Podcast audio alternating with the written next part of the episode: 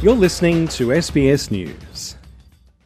Foreign and Defence Ministers from Australia and New Zealand have met in Melbourne, the first time the four have convened since New Zealand's change of government. The goal of the inaugural Australia New Zealand Foreign and Defence Ministers consultations, known as ANZMIN, is to bolster the Trans Tasman relationship. Australian Defence Minister Richard Marles says it's a particularly important friendship. There is no country in the world with whom we are closer than New Zealand.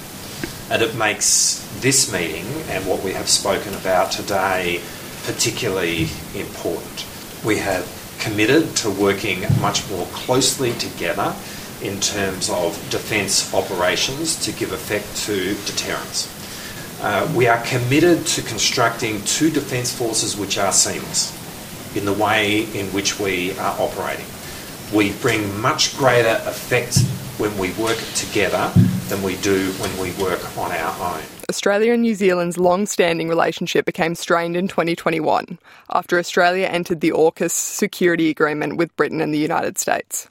That tension seems to be over. New Zealand Foreign Minister Winston Peters told Sky News that he's open to participating in the alliance. But we're here to find out much more as to how we can uh, understand it and potentially be seriously part of it. Richard Marles says Australia is committed to making that possible. We have agreed to send a team to New Zealand very shortly to brief New Zealand on developments in relation to AUKUS and particularly AUKUS Pillar 2. Pillar 1 of the AUKUS agreement relates to the purchase of nuclear powered submarines. Pillar 2 extends to the development and delivery of other kinds of military capabilities, particularly in the Indo Pacific region. The Pacific topped the agenda with growing concerns over foreign influence in the area. Last week, Papua New Guinea's Foreign Minister, Justin Tkachenko, revealed that China's government had offered assistance with their policing and security. Australia's Foreign Minister Penny Wong says Australia and New Zealand must work together to ensure regional security. Our region is being reshaped. Uh, I think you know, we, we, we often speak about having come to the government at, at a time of the most difficult or challenging strategic circumstances since the, since the Second World War.